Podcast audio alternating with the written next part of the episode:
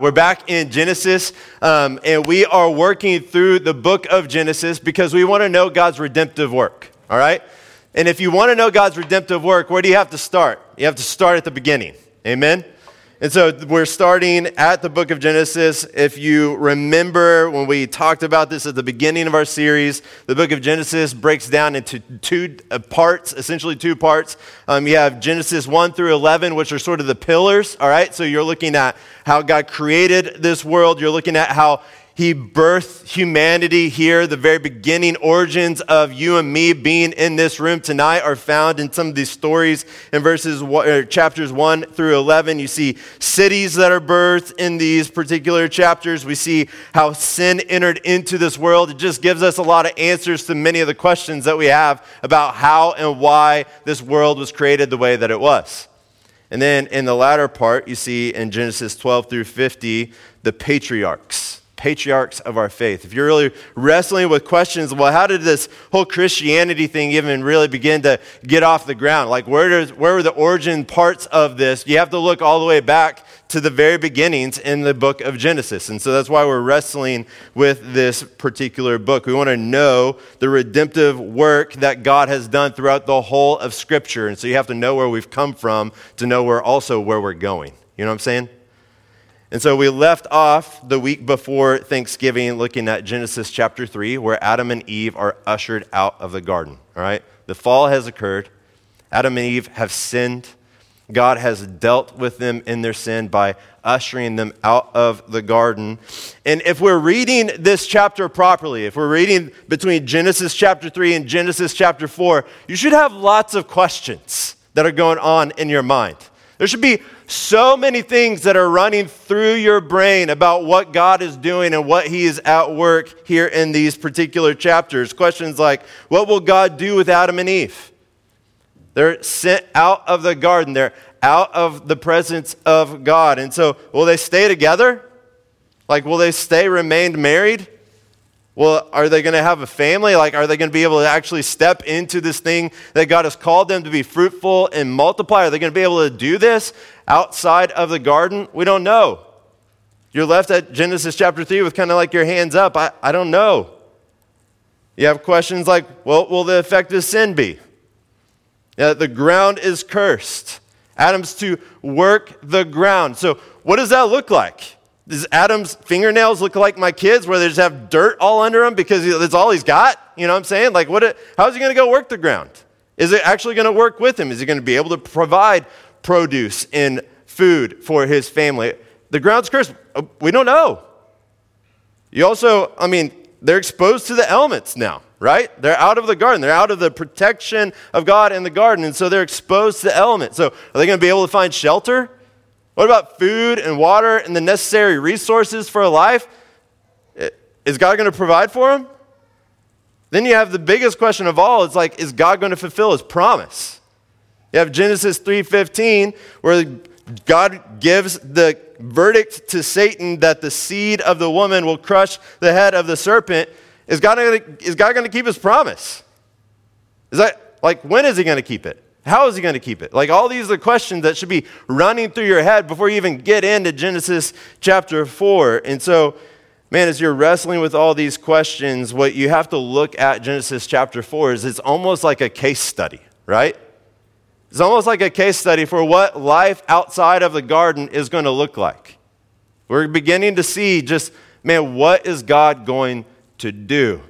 It's almost like the, you, that case study, the, the marshmallow experiment with the like little kids, you know, put one marshmallow in front of them, don't eat it, and I'm going to leave, come back. I'll bring two if you don't haven't eaten it. Like it's at the utmost level of the case study of like what is how is humanity going to respond to all these questions? This is something they've never dealt with before. So what is their response going to be? What's God's response going to be? What is he going to do? And so Genesis 4 does not disappoint because the story of Cain and Abel is wild, right? It is insane. And so we're going to look at this story in three different movements. We're going to look at the story first, the sacrifice, then we're going to look at the temptation, and then we're going to look at the aftermath.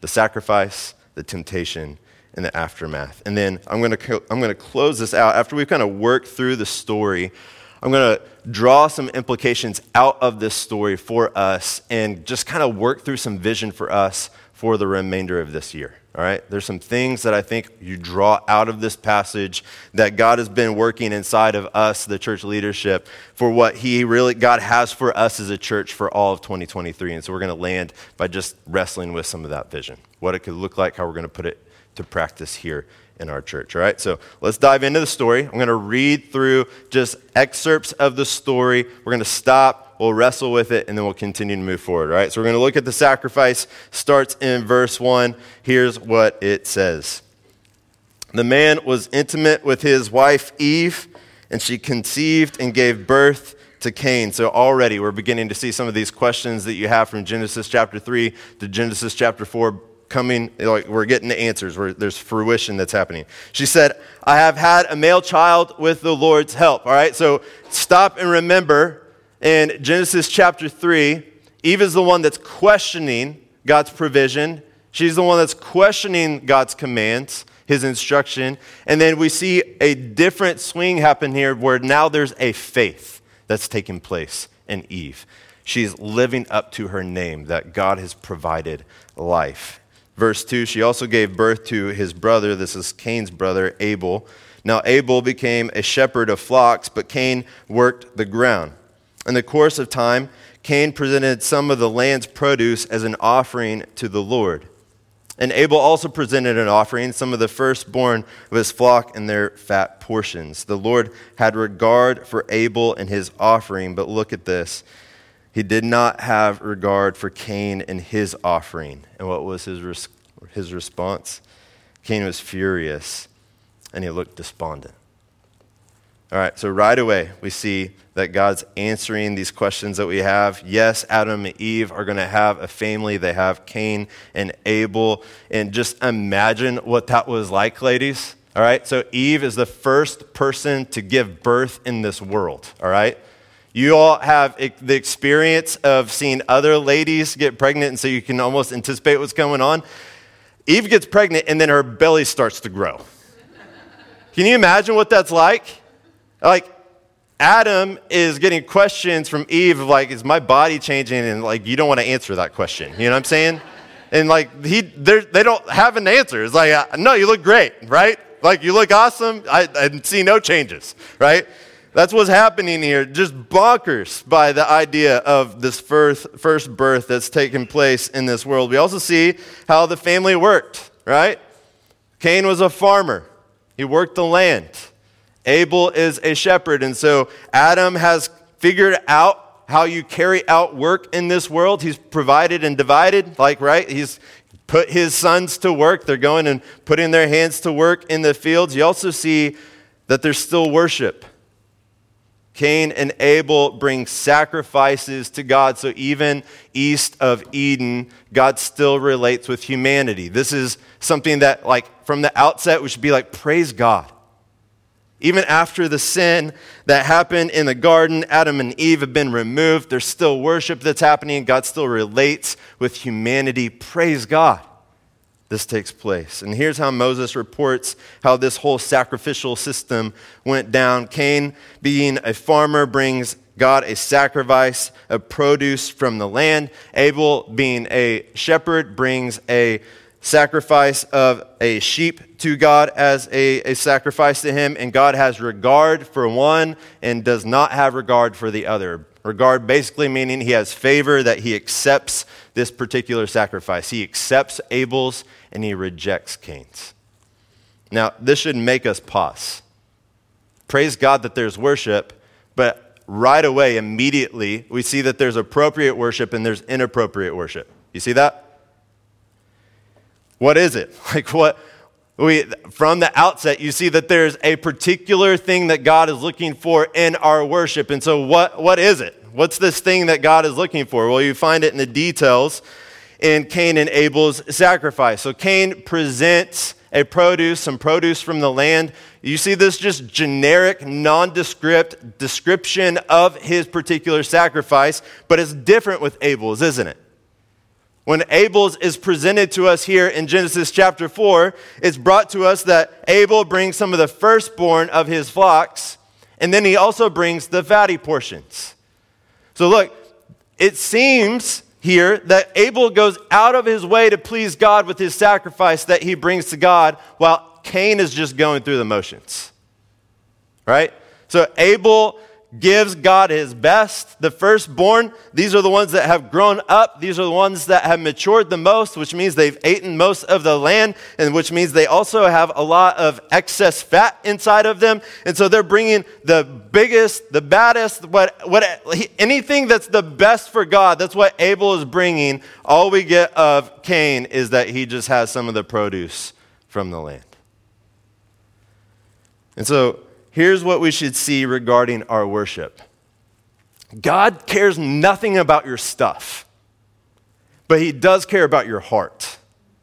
When it comes to your worship, God is not looking for your stuff, He's looking for you.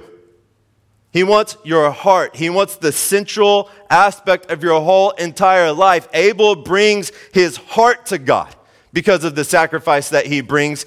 And Cain just brings just the excess. You know what I'm saying? That's what we see here in this particular chapter. Cain's, Abel's sacrifice is not accepted because it's an animal over produce, like God's some vegan.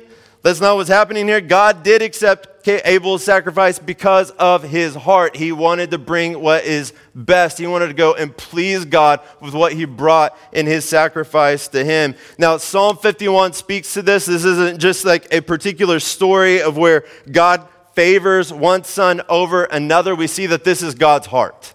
Psalm 51 says this, verse 16 and 17 You do not want a sacrifice, or I would give it. You are not pleased with a burnt offering. The sacrifice pleasing to God is a broken spirit. Another way of saying that, a broken heart. You will not despise a broken and humbled what? Heart, oh God. So look, God doesn't change. The way that he responded to Cain and Abel is the same way that he responds to you and me. When it comes to our worship, God doesn't care about your stuff, he cares about your heart. And we see the Bible say this repeatedly over and over in the Bible. We see it when it comes to our tithes. God doesn't care about our amount, he cares about the sacrifice of our amount. You see this with the widow's mites, right? You have the the Pharisees that are bringing large portions of sums, that are bringing these large gifts to the church, and then Jesus looks over and sees this widow bringing two mites, drops them into the basket. Jesus says she's outgiven everybody. Jesus doesn't care about your amount, He does care about your dependency on Him and your desire to see Him provide for you. When it comes to your prayer, God's not concerned with the eloquence or the length of your prayer, but rather He's, con- he's uh, worried about the sincerity of it, right? Whenever Jesus is giving in the Lord's Prayer, here's how you pray. He says, Don't pray like the hypocrites who are trying to be eloquent with their words on the street corners. Don't be like the Gentiles that are just babbling and trying to make these really long prayers until hopefully you can get the ear of God. No, rather, He cares about the sincerity of your prayers. When it comes to your fasting, God does not care about the exterior appearance of yourself, showing off, yeah, I've been fasting, it's been hard, see the weight that I'm losing, which is what most of us think of, amen. But God cares about the appearance of your heart. When it comes to your singing, God could care less about your pitch, but He does care about your conviction by which you sing. These are the things that God cares about when it comes to your worship. He doesn't care about your stuff. He doesn't care about your appearance. He doesn't care about even the things that you're actually bringing him. He wants you, He wants your heart. And this is the outset of the world, and we see that this is God's desire in our worship from the very beginning. So, look, how are you doing? When it comes to your worship, are you more like Cain is it lip service and tokenism? Or are you more like Abel? Is God getting your heart? Look, do your heart and your actions of your worship align? You see what I'm saying? Like the things and the actions when you're singing, and even if you're lifting your hands, does it model what's happening in your heart? When you're bringing your tithes to the Lord, are you bringing them in such a way that you're saying, I'm sacrificing to the extent that I'm going to trust that you're going to provide for me? Or are you just giving out of your excess? How are we doing? Look, God wants your heart. He will provide for you. There's nothing that is beyond his resources or his measure. So you can trust him.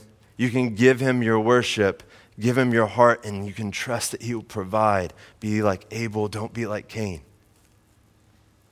That's the first thing that we see here in this particular passage, but we see the story continue on. Now, we saw at the very end of verse 5 that Cain has a response to God and his reaction to his sacrifice. And we see this fleshed out more for us in the next portion of the story. So, verses 5 through 8 is the temptation. Let me read it for us. Here's what it says Cain was furious and he looked despondent. Then the Lord said to Cain, Why are you furious? And why do you look despondent? If you do what is right, won't you be accepted?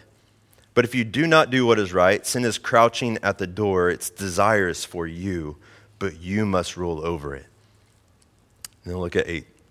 Cain said to his brother Abel, Let's go out to the field. And while they were in the field, Cain attacked his brother Abel and killed him. So Cain is both mad and sad about God's response to his sacrifice now, look, everyone in this room would share the same emotions if you were in Cain's shoes. None of us like to have somebody chosen over us, do we? Like that, it, we want acceptance, we want belonging, and Cain feels like he's lost all of it. And so the response that he has is likely the same emotions that would take place in your heart and my heart as well. Now, God, here's the thing that's great about our God God meets Cain in his sadness in his anger, all right?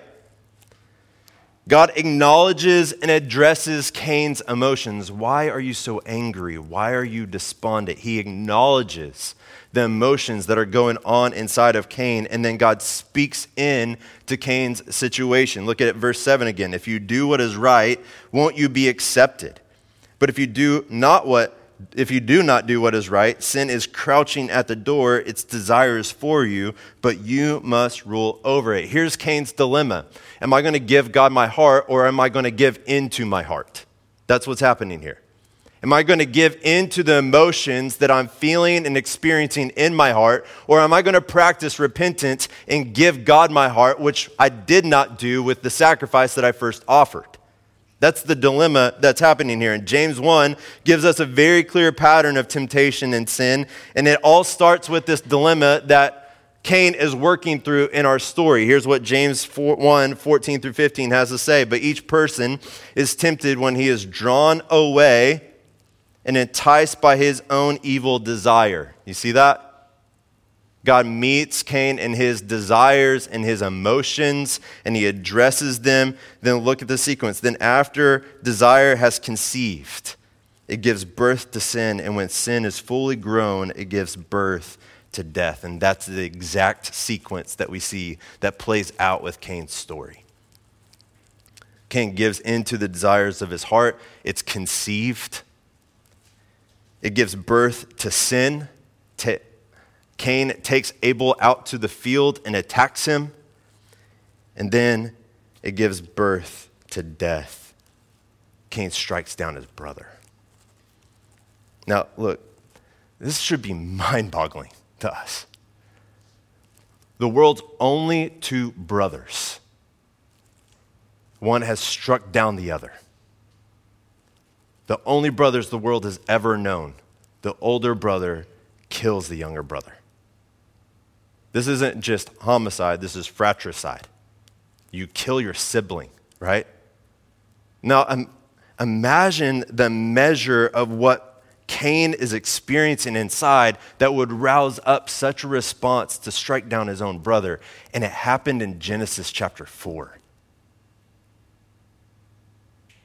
We see the effects of sin here with Cain and his response to Abel.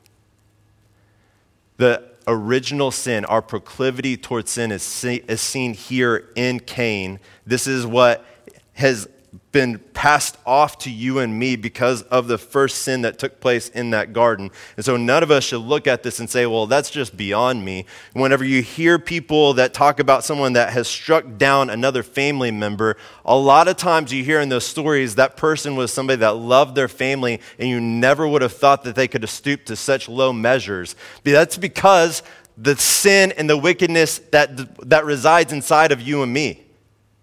And we see it present here in Genesis chapter 4, all right? So look, there should be a lesson for us. We should look at Cain's story and we must learn from his story. When faced with temptation, we must learn from, from Cain's failure here, all right? So, how do we handle temptation in light of what we see with Cain's story here? How do we fight our heart's proclivity towards sin? How do we fight this thing, this internal desire, this bent towards going and sinning in our life. Now we need to look at what, uh, uh, what is not included here in this part of the story, all right? So God comes, He enters into the story, He sees Cain's emotions, He addresses Cain's situation. But do you ever hear a word from Cain? You do not. Cain is silent. God sees and addresses Cain's heart. He remains silent. What lesson do we learn from this? That we fight temptation by speaking. You fight it with prayer. How do we know that? Because that's what Jesus instructs us in the Lord's Prayer. It's how he closes out the Lord's Prayer, isn't it? What does it say? It, you know it. What does it say? Lead us not into temptation, but deliver us from what? The evil one.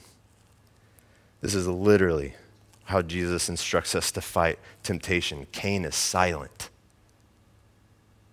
He doesn't come to this God that, if you look throughout the rest of the Bible, that uh, Martin Luther puts it that God is the inexhaustible fountain that overflows with generosity. The more that you ask, the more and more he continues to give. You see in James chapter 1, um, verse 13, that, or James chapter 1, verse 5, that whenever you come and you ask God for wisdom, it says that God gives wisdom generously and ungrudgingly to all who ask.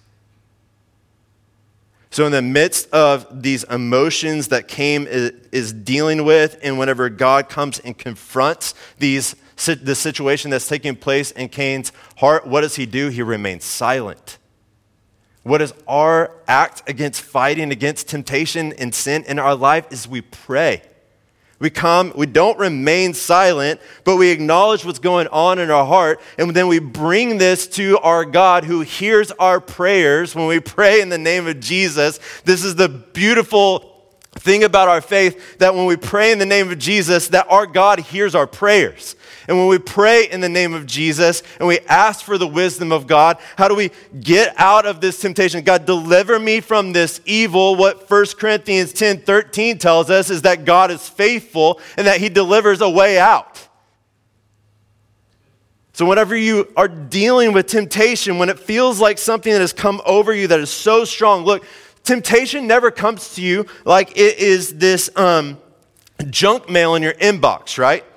It's easy to recognize, you can ignore it, and you can trash it. No, temptation always comes because the evil one knows the desires of your heart. He knows what your longings and your desires are. When he comes to tempt you, he plucks at all of those strings.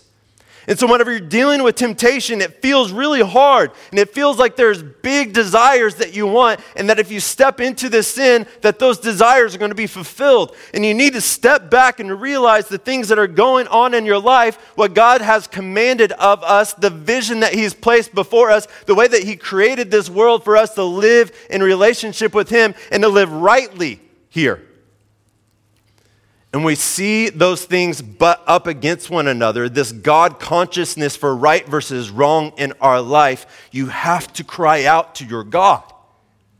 You don't remain silent, but you pray. That's how we fight temptation in this life. So, look, you got to learn from Cain in this story. When temptation comes over you, you don't just sit there. You don't just allow the evil one to come with his temptations. You've been given the power of the Holy Spirit to pray. And when we pray, God will deliver you, he, or at least He'll provide you a way out. And you walk in the measure of the power of the Spirit that, has got, that God has given you. Learn from Cain here. You don't have to be like him because of the work that God has done in our life, the gift that has come through Jesus and the Holy Spirit in your life. Now, we see the aftermath of Cain's actions in verses 9 through 16. So here's what it says. I want to just look briefly at um, just what happens in Cain's life, but I think there's bigger ramifications that are going on here, so just stick with me, okay? So here's what verse 9 says Then the Lord said to Cain, Where is your brother Abel? I don't know, he replied. Am my brother's guardian? Wow. Then he said, What have you done? Your brother's blood cries out to me from the ground. So now you are cursed, alienated from the ground that opened its mouth to receive your brother's blood you have shed. If you work the ground, it will never again give you its yield. You will be a restless wanderer on the earth. Now pay attention to Cain's response here, all right? But Cain answered the Lord, My punishment is too great to bear since you are banishing me from today from the face of the earth, and I must hide from your presence and become a restless wanderer on the earth. Whoever finds me will kill me. Is there any remorse? Do you see any remorse in Cain's words? No. Am I my brother's guardian? Why should I know? Why should I care? You, you chose Abel over me anyway. Like, you go pay attention to him. What do I have to do with that, God? God comes and strikes down and he, he lays out the consequence of Cain's sin. There's no remorse, there's no sorrow over what he's done. All he's worried about is his own skin. God, if you cast me out of your presence, then those that I come across as the world begins to be populated, as I go out, those people are going to come after me. That's all he's worried about. Then the Lord replied to him, and this is astonishing. then the Lord replied to him, In that case, whoever kills Cain will suffer vengeance seven times over. What? God is protecting Cain? And he placed a mark on Cain so that whoever found him would not kill him. Then Cain went out from the Lord's presence and lived in the land of Nod, east of Eden. This land of Nod, if you look at the translation of it, it means wanderers or fugitives. Land, Cain is given what he wanted. Okay? He's given what he's wanted he brought a half hearted gift to God. His heart was not in it. He strikes in vengeance against his brother. He's confronted by God. He cares nothing about what he's done against his only brother in this world. The only concern he has is for his own skin. God gives him the gift and he goes out without any type of fight back. He gets life without God, what he wanted. That's where he goes. Now, the aftermath here, I think, like I said, is larger than what just happens to Cain, all right? Like I said, Cain is to be a lesson to us. we should look at the life of Cain and we should look at what happens and transpires in his life and we should learn from his wrongs so that we can live rightly with God. That's what we should look at with Cain here in this, this whole story. But the bigger aftermath here is what about God's promise? Abel's been killed and then Cain's been banished from God's presence, banished from the family. So what about this promise? This Genesis 3:15 promise that there would be a seed that would come from the woman that would crush the serpent's head. The story starts with a lot of promise. I mean, if you look at verse 1, if you remember Eve's words, I have had a male child with the Lord's help. It almost it, it's like you're hearing just the inklings of this hope within Eve that God is already producing and providing the Savior that's to come.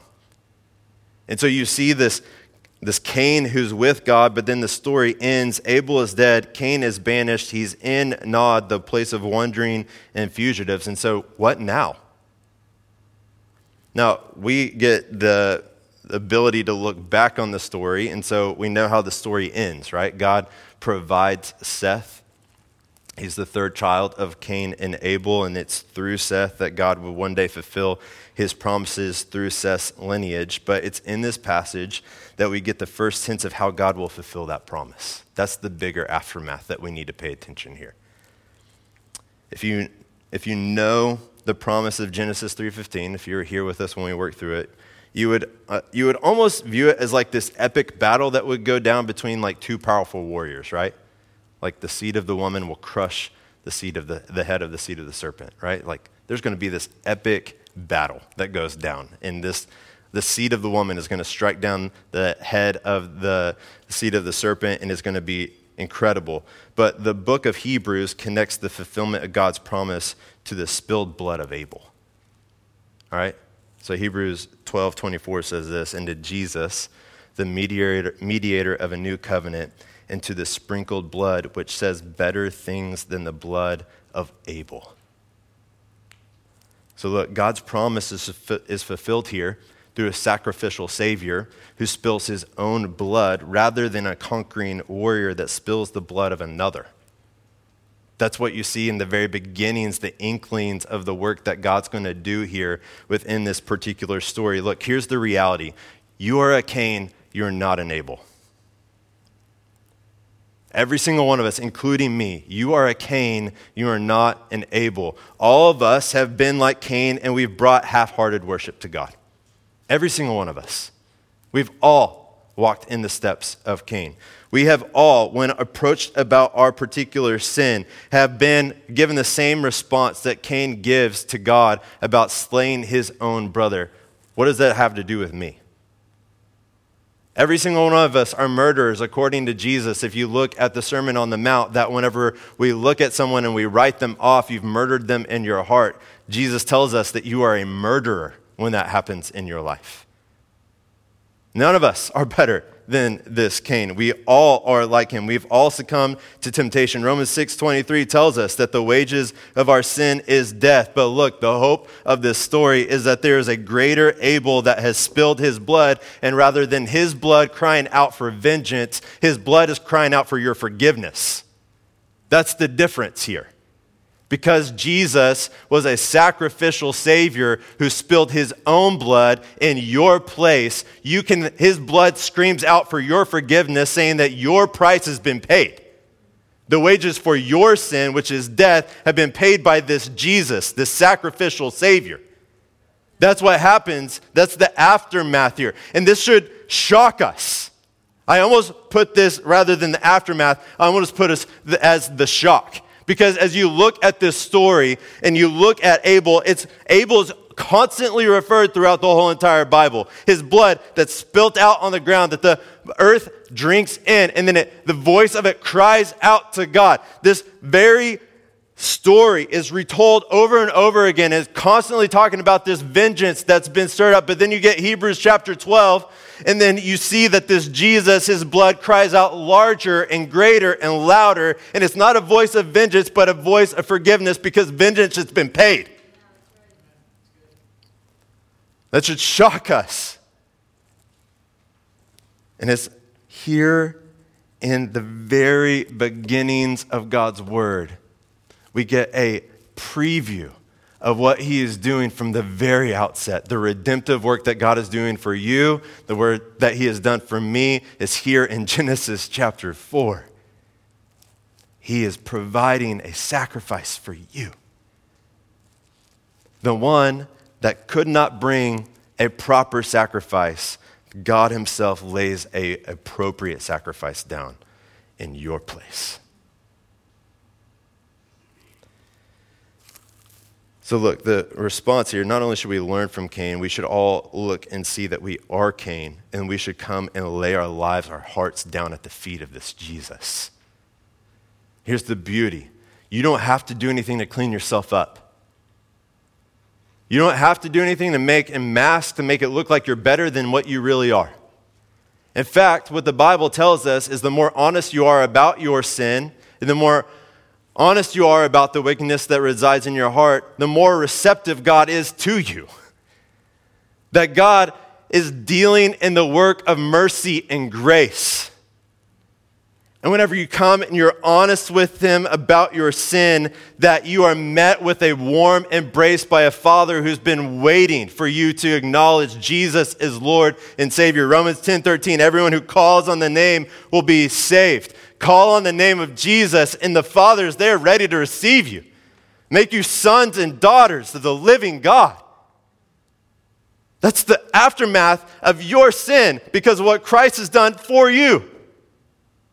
Shocking, but incredible, life changing, eternal news for you and me, all the way back from Genesis chapter 4. Now, look, that's, that should be like our individual response. Um, here's like the vision piece I want us to work through, all right? So, look, I want us to be a church that learns from the life of Cain, all right? As we look at this story, I want us to be a church that looks at the life of Cain and says, that's not going to be us. We're not going to follow in the footsteps of this Cain. We're going to follow in the footsteps of this better Abel that came in our place. And so I want us to be a church that longs to know God. Not a church that half heartedly gives ourselves to God, but we give our whole hearts to God. I want us to be a church that does not have silent lips like Cain, but I want us to be a church that prays like Jesus has instructed us. That's who I want us to be as a church. And I would imagine that if we were to do like a church survey, how is your prayer life looking? I'm pretty sure none of us would be like, yeah, I'm slaying it, right? Pretty sure none of us be like, yeah, I'm killing it personally. I would even say that we're, we're, we're killing it corporately as a church. Now, look, our prayerlessness leaves this disconnect between our heads and our hearts. And I want us to be a church that the two are molded together. Paul Miller puts it like this when he, he talks about this story of going to a prayer therapist. And I think the disconnect between the head and the heart, he just puts it so succinctly. He says this the therapist, so imagine that you see a prayer therapist to get your prayer life straightened out. That's how he starts this out. And then he goes and he speaks for the, the therapist. And the therapist says this Let's begin by looking at your, your relationship with your Heavenly Father. God said, I will be a father to you, and you shall be sons and daughters to me. That's 2 Corinthians 6 18. What does it mean that you are a son or daughter of God? And so, you, speaking to your prayer therapist, sounds like a great job, right? You say this. You reply that it means you have complete access to your Heavenly Father through Jesus. You have true intimacy based not on how good you are, but on the goodness of Jesus. Not on that not only that, Jesus is your brother and you are a fellow heir with him. And the therapist smiles and says, That's right. You have great theology, essentially. You've done a wonderful job of describing the doctrine of sonship. Now tell me what it is like for you to be with your father. What is it like to talk with him? And you cautiously tell the therapist how difficult it is to be in your father's presence, even for a couple of minutes. Your mind wanders. You aren't sure what to say. You wonder, does prayer make any difference? Is God even there? Then you feel guilty for your doubts and you just give up. Your therapist tells you what you already suspect. Your relationship with your Heavenly Father is dysfunctional. You talk as if you have an intimate relationship, but you don't. Theoretically, it is close. Practically, it is distant you need help. I want us to be a church that learns from Cain's mistakes. That we don't, we're not okay with living with this disconnect between what we know about God in our heads and the relationship that Christ has won for us with our Heavenly Father, and a disconnect with what we experience in our hearts. I don't want us to be that church. I don't want that for me personally. I don't want that for you individually. I want us to be a church that what we know about God in our heads is the same thing that we experience with Him in our hearts. And look, I believe the way that we do that is that we become a praying church. We are a church that takes seriously talking with this heavenly Father that you have unlimited access to in heaven. And so I want us to be a church for this, starting this next year, not just this next year, but starting this next year, that we have like this planned structured time that we put into our gatherings where we are making it a priority that we're approaching this throne of grace that Hebrews chapter 4 talks about, and we're entering into this presence with confidence as a church. That we take seriously that we have access to the living God and we seek after him and we uh, we chase after him. We approach him together as a church when we come and we gather here on Sundays, as well as other ways throughout the, the, the, calendar year. All right, so here's, here's what I want this to look like. All right, so we don't want to be Cain, we want to be a, a people that are praying as Jesus instructs us. And so, look, for the rest of this month, when you come and you gather here, we're going to have intentional time in our corporate gatherings where I don't, we can do this again. We did this at our one year anniversary. We can do it again. You can break down the chairs, turn them in circles, and we can approach this very God that we know hears. His ear is inclined to us, our voice as his children. And we're going to come and we're going to seek this God. We're going to seek that he would be intimate with us this calendar year and that we would see God do unique work both in ourselves as well as in the life of our church and then overflowing into our city. We're going to do that for the remainder of this month as well as August. For those two calendar months, we are going to have this gathered time where we are corporately praying together. We're going to practice the church calendar. So, whenever we, Lent comes around, when Advent comes around, we're going to do the ancient practices of the church where we pray and fast together. We're going to have sprinkled throughout this year where we're going to have these worship and prayer gatherings in midweek where we're going to come together and we're just going to, for the whole entire time, bring our whole hearts to this God in worship and then also lay our whole hearts down to Him as we come and we seek Him, desire to be intimate with Him, to know Him, and pray. That's my desire for us. That's what I want. I want us to chase after this God wholeheartedly together, not just for 2023, but starting in 2023. Amen? Y'all get on board with that? So, look, I believe by the end of this, I expect the things that we know about God to become what we experience in our relationship with God as we chase Him in this very way for a full calendar year together. We've tried to make it a priority that we're in the Bible together in our discipleship groups. If you're not in one, get in one. We're going to chase God in His Word. But I want us to be a church that chases God in our prayer. So let's be a church that gives God our hearts in worship and we set aside silent lips. And it doesn't have to start just next week. Go and do it this week. Get in those prayer closets. Spend time with this God that has won relationship with Him for you. And then come anticipating, expecting God to come and move as we seek Him in His face in prayer together. Amen? Let's pray.